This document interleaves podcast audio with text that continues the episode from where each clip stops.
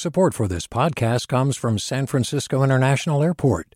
At SFO, you can discover award winning flavors and unique shops all before takeoff. Learn more about what's at SFO at flysfo.com. Hey, it's Glynn Washington from Snap Judgment. And if you love what you're hearing, and I know you love what you're hearing, please consider becoming a KQED member get special access to cool events, behind the scenes footage, and so much more. Plus, you'll sleep better at night knowing you did your part for the community you depend upon. It's in you. Please be in it.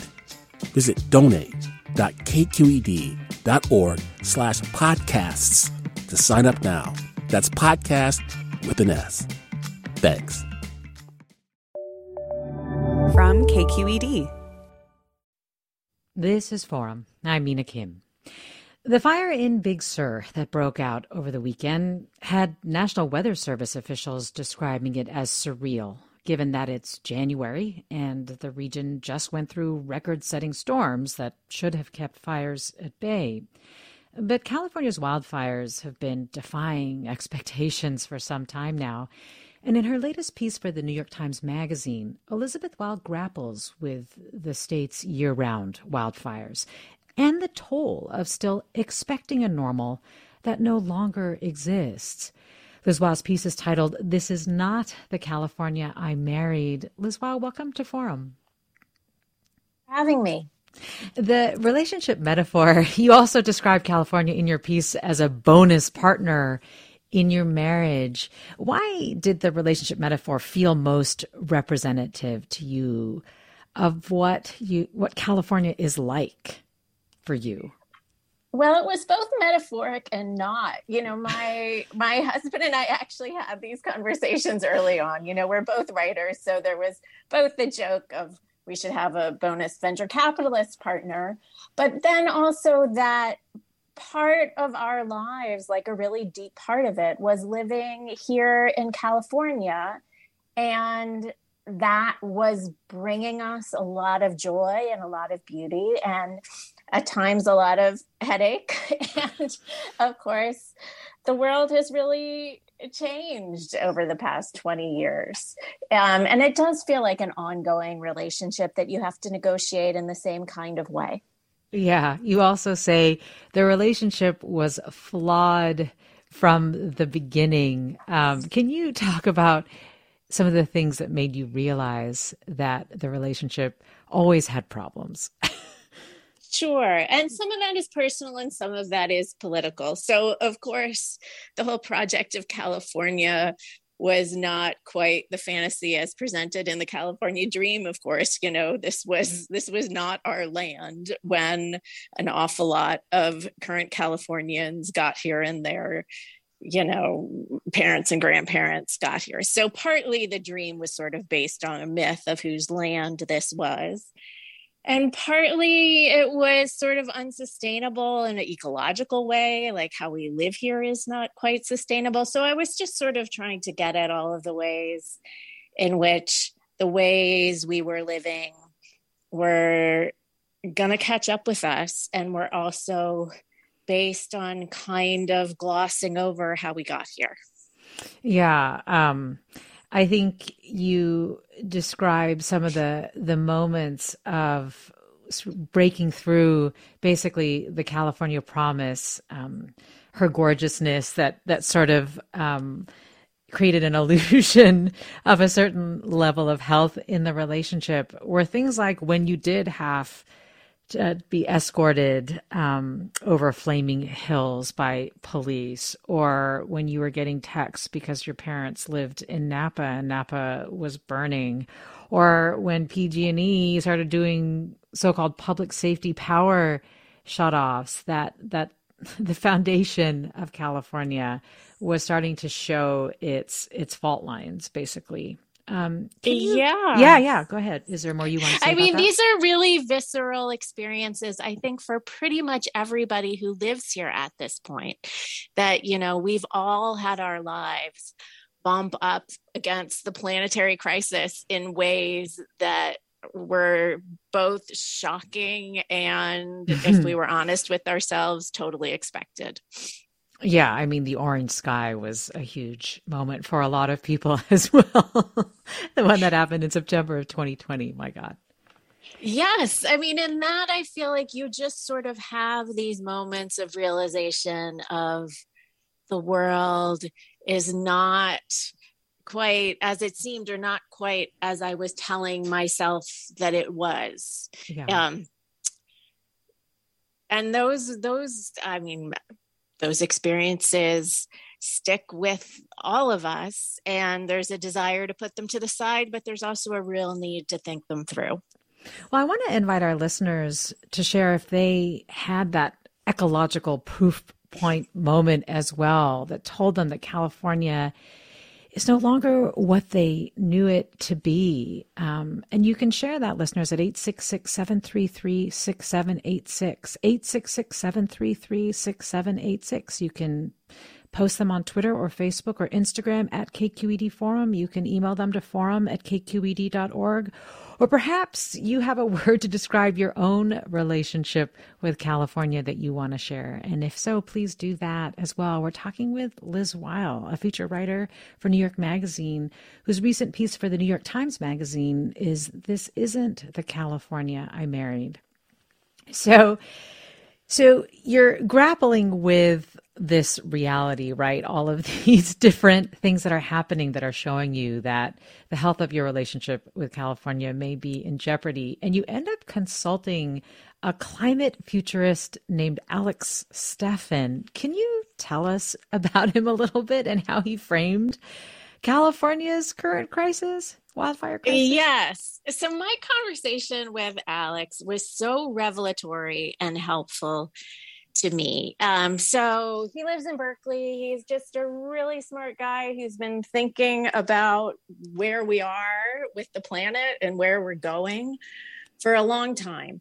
Uh, and one of the first things he said to me is that there's a really strong desire to see that day in 2020 with the orange sky as post apocalyptic. Like here we are in the aftermath and he was saying we're not post-apocalyptic. You know we're all still for the most part getting up and going to work in the morning and things are ongoing. We're trans-apocalyptic. We're in the middle of this ongoing linked series of crises. And it doesn't sound like the most comforting thing yeah. but like, i don't know that that's exactly really, the alternative that i want. It was really helpful to me to have some language to put on where we are and what is happening. And another thing he said to me that was extremely helpful was that we're in the middle of a discontinuity.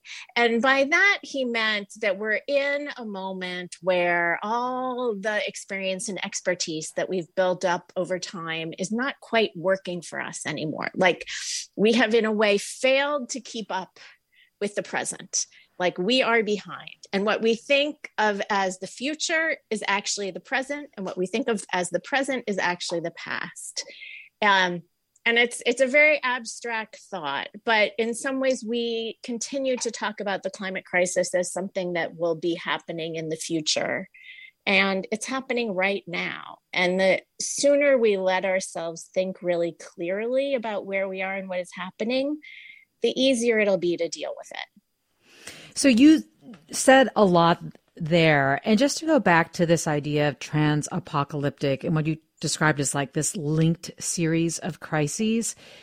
So you mean by just the constant, I think this is what you say in your piece, the constant engagement with ecological realities. Like we have to constantly deal with things like fires and, and floods or or dry wells and there's really no way of getting out of it. Like we're forced to do that. So that's what being in a state of trans apocalypse is.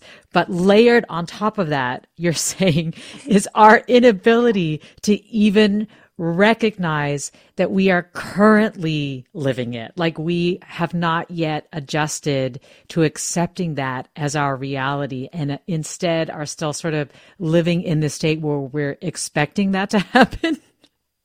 In a way, yeah, we're getting there, but but um yes we're still i think clinging to the past like people still constantly use this phrase the new normal Uh, and I think for myself and a lot of people who think a lot and study climate and write about climate, like that idea is a little anachronistic in and of itself. We're not getting to a new normal. We're in a prolonged period of change. And we need to accept that instead of sort of thinking like okay we were in a normal and yeah things are a little different and we're going to get to a new normal we have to really accept the the trans transitory transitional nature of where we are and and it's hard yeah it's really hard well i think my favorite line from from Steffen that you quoted was that you are unprepared for what has already happened um, is sort of the state that you're in. But as you say, it's really hard. He says that it comes with real grief and and a real sense of loss, right? Yes, and I think that there's no avoiding that grief. Um, I spent most of the past two years writing about climate. And before that, I, I didn't write about climate. And I think, like everybody else who immerses themselves in this, there's a a lot of sadness that you have to deal with and there is there is just going to be a period of grief and we all need to get through that and like all kinds of grief once you've lived with that you can get to a point of acceptance where it's easier to be hopeful it's easier to move forward um, but part of what Steffens is saying, I think, is the avoidance of that grief, the avoidance of thinking about where we really are. And so we find ourselves in a moment of ongoing wildfires and our houses are not hardened. We haven't done the work that we sort of knew we needed to do. Mm-hmm. We were unprepared for the thing that has just happened. It's true with the pandemic as well. It's not it's not only useful to think this way i think in terms of climate i think it's a really useful frame for our moment generally yeah, that we are um, unprepared for what has already happened with regard to the pandemic as well. Well, let me go to caller Suzanne in Oakland. Hi, Suzanne. Hi. Uh, let me see. Turn down my radio. Can you hear me? I can. Okay. Yeah, I just was um, kind of feeling just what she was saying is that we have, I, I'm a senior, and we have been hearing about things would get this way for about five decades from scientists, ecologists, and um, if we kept stripping the land and over logging and overfishing and you know it's just it's it's we've been hearing it and always having to fight big corporations and fight them back. And now we're at this already tipped points, point, and um, some people are just waking up to it and are kind of upset about it. And it's like at this point, we have to take radical steps mm. to try and help the planet um, that provides for us. And um, I don't know. It's it's it's like we we we have to. It's it's it, it gets so frustrating having to fight uh, the powers that have all the big money and uh, hold things up, but um, yeah. I don't know. We just have fighting through it and and and fight against it because the planet is screaming. Suzanne, thanks. I really appreciate your point about kind of knowing for a long time that this was coming just in terms of if you were taking stock of all the the things that we were doing related to the land that would contribute to these terrible wildfires and year-round wildfires that we're seeing now. And, and Liz Weil, um, wondering if you have a reaction to what Suzanne is saying, and and just about fully being able to wrap our minds around how we got here. Yeah, I mean, I think she's exactly right. Like for decades, climate scientists have been telling us what we needed to do. We need to cut emissions for decades. Forest ecologists have been telling us that suppressing fires is going to catch up with us. It's not a sustainable way that uh, California has a Mediterranean climate. The ecosystem needs fire. And if we exclude it, it's just going to come roaring back. Um, and it's really, really infuriating and painful to have to grapple with all of that, all of the feet dragging that we have done in so many different ways that is making this moment more difficult and more urgent. And Megan writes on Instagram, as a modern native Californian, for me, it always comes back to the need to reignite and respect the wisdom and practices of our indigenous people who have known and worked with this land so intimately. There will be much healing to gain ecologically, socially, and economically in acknowledging and supporting our native people who are still here and fighting for our rights to a clean and balanced environment. You touch on this as well, uh, Liz Weil. Yes, and I think there's finally some movement in this conversation and some acknowledgement from our all parties that this is exactly right that we took this land from people who knew how to take care of it and who were taking care of it well and we need to both return to the same kinds of practices with regard to fire and, and lots of other things as well that Native Californians had been practicing. And we also need to give land back uh, and that it's all connected, that you can't solve one of these problems in isolation. And even as we are talking about all the ways that we have potentially well, all the ways that we have made mistakes, both in the ways that we've directly contributed to it and the compounding factors that have led to what we're seeing now, right? As you were saying, in terms of, you know, the, climate crisis and the fact that, you know, we have moved into more wildlands. We've logged, we've, we've logged, you know, big old fire resistant trees. We've, we've, um, We've practiced suppression tactics. All of those you tick off in your piece, but not so much to kind of further throw us into like a helpless state of nihilism, but actually you you tick those off because you say that it's crucial to processing the crisis and how we deal with it. How did you come to that? You know, we need to know how we got here. Partly I came to it just from talking to a lot of people who who work with fire in the past few years and all of these things get endlessly recited. They are known that none of this is news to people who have been paying attention. And I think for people who've been a little avoidant, not only do we all need to catch up on the facts, we need to catch up on the idea that people have known all this for a long, long time.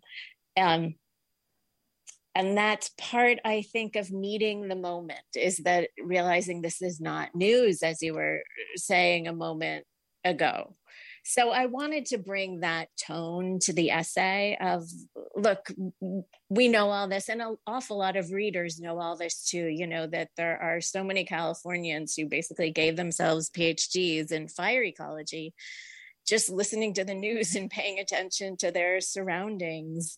Um, because of of where we are and where we live and an important piece of this that we haven't touched on yet is there's so many more californians than there were a few decades ago and for lots of reasons having to do with housing policy californians now live all over what people refer to as the wildland urban interface. You know, people live all in there among the trees, which is a dangerous place to be living. Um, and we need to accept that too. Well, Joel tweets, How would I describe our relationship with California? Dysfunctional. Honestly, we would have never moved here if we had known we were going to deal with all of these problems. We are planning our escape. Monica tweets, I used to live in the East Bay Hills, was born and raised in the South Bay, but in 2017 I started to see the writing on the wall. The local fire chief told me it's when, not if, there's a fire in the hills I lived in. I moved my family one year ago out of the wildland urban interface. We're talking about a changing California. Uh, we're talking about living in the trans apocalypse with Liz Weil, and we'll have more with her after the break. Stay with us. I'm Mina Kim.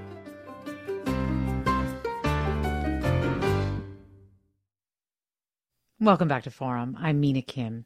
We're talking with Elizabeth Weil, a feature writer for New York Times for New York Magazine, whose recent article for the New York Times Magazine is called "This Isn't the California I Married." We're talking about the climate crisis and California's wildfire problem in what I would say personal and philosophical terms, as Liz Weil herself has grappled with this and written about it. And you, our listeners, are sharing your thoughts and reflections as well in terms of your ecological proof point moments that have told you that California isn't what you've known it to be, or your thoughts on how you would describe your relationship with California. And let me go to Wayne in Fairfield. Hi, Wayne. Hi, how are you? Thank you for uh, taking my call. You know, as a longtime listener and a long time, my, my daughter's a, a climate scientist, and I'm in medicine. And my analogy that I use, part of the problem is we're reaching people right now that are already buying into this now. They they realize it now. We still need to reach the people that don't buy into this, that aren't seeing this, because California is not the only state that's going to have this problem at some point, mm-hmm. or isn't. And the analogy that I use to describe it, because I treat patients that have chronic illnesses or are have debilitating or even fatal illnesses, is that this is like an illness and what the way that I try to describe it to people that are in doubt about this or try to normalize this is I say, I, I reach out to them and I say that, you know, you have to consider, let's talk about a family member that has a chronic illness. California is like that family member that has a chronic illness. And what we're, what we're describing right now, as far as change goes, is a treatment option to make California well again. It may never return to what it was in our lifetime but we can at least make it a livable environment again. And it is a living environment, it's alive. Mm. So by describing it that way, I find that I tend to reach more people. Um, and I was wondering what your what your guest thoughts were on that. Wayne, thanks. Liz Weil, what do you think? I think that's exactly right. I mean, I've I've thought about this analogy a bit too, and I think it's similar also in the way that no one wants to get a diagnosis of a chronic illness. You know it's shocking and upsetting but then once you accept it you can you can make a treatment plan. You can make progress. You can sort of work with optimism again in a way that until you go to the doctor, get a diagnosis, and make a plan, you remain pretty stuck. So I think it's a really helpful way to think about the climate crisis and in California in particular. Let me go next to caller Cheryl in Moorpark. Hi, Cheryl. Hi. Um, I just wanted to say I think that the article, and I saw the article in the Times, I just thought it was a little naive and ridiculous because I think the problem is the United States and what's going on here. We've got climate deniers. We've got portions of the country that think that uh, Biden wasn't properly elected. But on climate, we have always been ahead. And and just even look at the new composting laws. So I find that California is the beacon, and I really am so tired of this California bashing whenever I travel outside of California too. Well, so that's let, yeah. Well, thanks for sharing. And let me ask for Liz Weil's reaction. Like, should we be focusing so much on California when it seems like we're we're ahead in terms of understanding understanding the climate crisis, as Cheryl is saying, than than say the rest of the country? We may be ahead of some, but we're all incredibly behind. So, well, well, I appreciate I appreciate you reading, even though it wasn't for you, and I totally accept whatever feelings you have about the piece. I don't think we're doing well enough here either. Uh, so, from my perspective, just because you're better than some doesn't mean you get to take a pass and stop thinking about it. All right. So then let's talk about that a little bit because you do offer some thoughts. So after you you sort of help us understand all the things that got us here to this point in terms of what we're experiencing in California. Um, you do also talk about okay, the next step is now figuring out how to settle into this trans apocalyptic state that we're living in and figure out how we can work for the best present and the best future. Um, in doing so, you you share a couple of things that are like pitfalls to this, and one is something you describe as a moral hazard that we have to address. Can you talk about what that moral hazard is? Sure. Uh, so it's an economic term of basically uh, it's a way of describing people taking on more risk than they might have otherwise because they don't need to bear the full cost. So, in the context of fire, uh, one way this plays out is that people move into the wildland urban interface into you know the exurbs away from the cities because it is cheaper housing is cheaper but housing and life is cheaper out there because residents don't need to absorb the firefighting costs. Those are essentially paid for by the federal government. And life would not be cheaper out there if local communities had to absorb those costs. And if that were in play, maybe we would be building more urban housing and that housing would become more affordable, which is really what we need to be doing to deal with the climate crisis. So there are all these ways in which our regulations and our thinking doesn't really match the moment. Yes, it doesn't require us, as you say, to really think through in terms of bearing the full cost. Well, Bill writes How we got here? A century of suppressing wildfires, which allowed unburnt wood to build up. How we get out? Get rid of the dead trees and brush, either go through the land and pull out the fuel for fires or do control burns.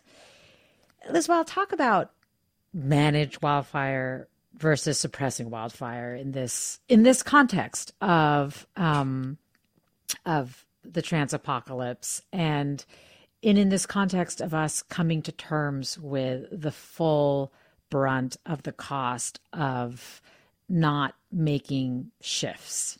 So, can you talk a little bit about about managed wildfire and why this, in and of itself, even as Bill points out, we know is necessary, is still a really hard thing for people to be willing to do. Sure. So there's managed wildfire and there's prescribed wildfire, and I'm going to break those two apart. Um, so, managed wildfire is basically managing natural ignitions. It's basically saying a wildfire has started and we're not going to suppress it fully because we know that we have this incredible backlog of what you know people call fuel there there's too much there's too much vegetation out there. We know it needs to burn. So we're going to let this natural ignition run its course to some extent. That's managed wildfire. Prescribed wildfire is deciding we are going to introduce fire to the land as people call it. We're going to light a fire. We're going to burn up some of this vegetation and we're going to do it in a controlled way when the conditions are right. And we need to do both of these things. Uh, they become politically contentious. Nobody likes smoke. There's always going to be some risk with managed wildfire in particular. There was a lot of political controversy this past summer over the Tamarack fire. Uh, I don't want to get too far into the weeds here, but we know we need to do this. The state knows this we are not doing nearly enough prescribed burning, even though there's a lot more talk about doing more. We need to actually get it done. So, um, this listener writes I've lived in seven other states and spent time in a couple dozen more. A bad day in California is still better than a good one anywhere else. So, let me ask you this, Liz Weil after writing this piece, looking at the full scope of how we got here, thinking about what it means to settle into it and get out of it, how do you feel about California now? Um, has your sense of the nature of your relationship with it changed? you know, I still really love California and the beautiful days here are so beautiful. you know, this past weekend was extraordinary. So I feel for me, it's less that I think there's some perfect place elsewhere uh, than I feel like I needed to grapple with, and I think a lot of us do. With you know what what is California now? How do we live here well? Um, and what do we need to do to take care of this place that has given us all so much and it feels like we're hearing a range of responses i mean there are people who are educating themselves and wrapping around their, minds around the scope of the problem. There are people who are are sad. There are people who are thinking about leaving, and there are people who are really focused on the best parts of California. Um, and yeah, I, I think the, the jury's out in terms of what whether or not we'll do what it takes, as you say, to to handle a situation that can potentially get better with with the will um, to do what's right. Let me go to Chris in Napa. Thanks for waiting, Chris. Go right ahead. Yes, um, I'd just like to remind the listeners that these catastrophic fires are happening all over the planet. It's not just Napa. Australia almost burnt to the ground. Oregon burnt last year. We just had a horrible fire in Colorado. So this is happening everywhere. You can run, but you can't hide. Climate change is going to slap us around all over the planet. In Napa, we are deforesting by thousands of acres in the forested hills for vineyards, which is for alcohol, which is non essential.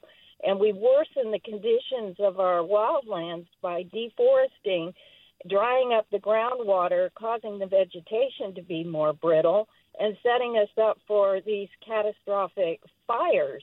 So we have to personally be responsible for our own behaviors and how we're contributing to these catastrophic fires. And um, it, people just need to be aware that when they eat and drink, they should really figure out what's happening behind their food and their alcohol.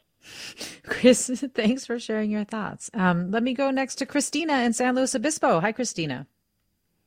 Hi there. Can you hear me? Yep, I can.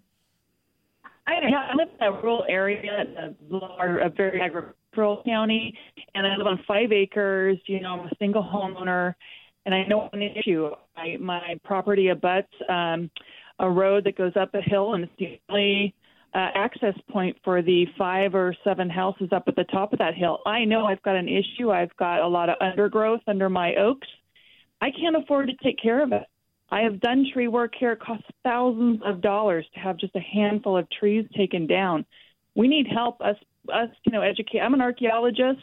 I work with tribes. I am acutely aware of how knowledgeable they are about what they've done to manage this landscape that we love so much. It wasn't pristine and happened in a vacuum. It was carefully managed by our fantastic Californians. And lo and behold, after 100 years of you know them not them being removed now we've got this massive problem but i'm the homeowner i've got five acres how am i going to pay to take care of this issue i'm very aware of um, well, Christina, thanks for, for sharing what you are going through. Liz, Weil, I don't know if you have a quick reaction to Christina here. I do. I think this is an incredibly important point. We spend a colossal amount of money fighting fire, and we need to move that money to prevention. We need to give that money to homeowners like yourself who want to do the right thing. It's very expensive to do this work, and we are spending the money already. So, um, it's a crucial issue that I think there's there is some progress in getting the money towards prevention, but we also need to get it to homeowners. Liz Weil, her piece in the New York Times Magazine is This Isn't the California I Marry, talking about wildfires, the trans apocalypse, and how we're processing it all, and why we still have reasons to be hopeful. And you're listening to Forum. I'm Mina Kim. Laura writes, I'm a native Californian and I perceive living here like living with a bipolar narcissistic parent. I'm deeply connected and bound to and even inexplicably love this volatile place, but there's a high price to pay, and I must be vigilant and resilient to severe mood swings. The manic highs can be thrilling, but the depressive lows can be deadly. Weil, can you talk a little bit about your trip to Emerald Bay, where you say you kind of broke down? Yeah, so I over the course of reporting this piece, I went to Tahoe a couple of times. I went right as the Caldor fire was coming down into the Tahoe Basin, and then I went back after. And as I drove around the lake up by Emerald Bay, and I'm sure an awful lot of listeners has been have been there, it is it is one of the most beautiful places anybody will ever see. You know, the lake is spectacular, the cliffs are spectacular. And there are all these old standing dead trees up there from the Angora fire years ago, and they're not growing back. Um, and not not all the trees are going to grow back from the wildfires we're having right now. And it was just a real wake up call to me about all the stuff we've been talking about that we've known this problem for so long. We're not doing enough about it. It's deeply impacting the world that we live in, and that we need to really face this moment. It's painful, but we actually need to do it. Yeah, you've talked about the fact that it's painful and and touched on it earlier in our conversation. It sounds like you really do feel like our in many ways our inability to execute useful solutions is because we may not quite be ready to accept loss to, to like fully take it in the loss that will that is around us I do think that's part of it. It's very difficult to let in the climate crisis. It's truly overwhelming. And we haven't been doing it. And I think that just the psychological difficulty of the whole project is really a part of what's going on. And another piece of the puzzle that I think is difficult as well is we have to find a way to let all of this in and not just become nihilistic and throw up our hands and say, it's over, we're post apocalyptic, it's done. We need to find a way to apprehend all this and still work towards a better future and still find a way to have optimism and be functional in the face of what's going on. And in many ways, your piece is a way to do that. But is there is there something that you learned from this process of reporting as well that's really helped you? you know, yes. Or I think this whole process helped me. I think one thing that I touched on earlier is that everybody I know who's really taken a deep dive into all of this stuff has gone through a period of grief but almost everybody has also come out the other side feeling like it's a fight worth fighting and we can make progress. And so I think it's helpful to know that that like all kinds of grief, it's a process and you will not stay in the darkest part forever, that you can work through it. Um, and to me, at least, that was really, really helpful. Well, this listener writes I'm a senior and a native California. I have worked in the environmental movement for decades. And in the last 10 years, I've come to recognize the foundation of our culture in California has put business and power over humans and earth. The roots go deep in religion and politics as we have been ch- charged with utilizing the earth to generate material wealth. As far as I can tell, we need to change the foundation to include a diversity of sensibilities from all genders, ages, religions, and incomes going forward, addressing our relationship to our environment and each other. Well, thank you, listener, for that. And thank you, Liz Weil, for coming on today to talk a little more deeply about the piece that you wrote for the New York Times Magazine. Thank you so much. Again, listeners, the piece is This Isn't the California I Married, and Liz Weil is a feature writer for New York Magazine. Thanks so much for weighing in today. Grace One and Susie Britton produced today's segments. You've been listening to Forum. I'm Mina Kim.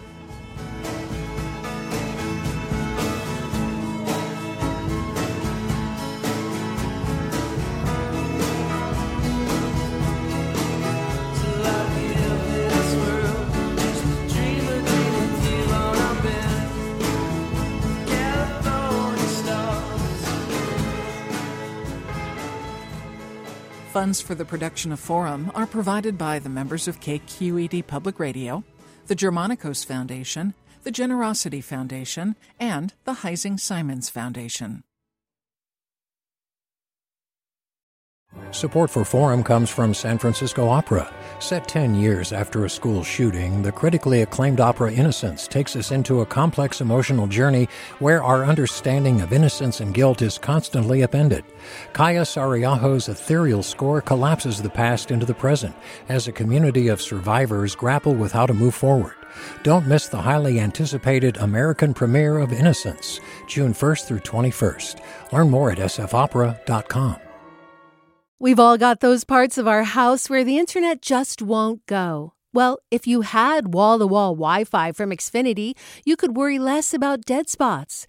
Because with wall to wall Wi Fi from Xfinity, you get fast speeds, reliable connection in every room, and power for all of your devices, even when everyone's online.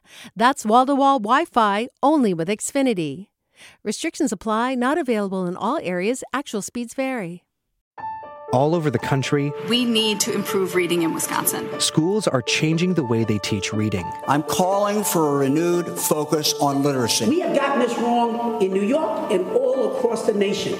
And it's happening because of a podcast. I think your podcast has changed my life. And I'm going to share this podcast with everyone I meet.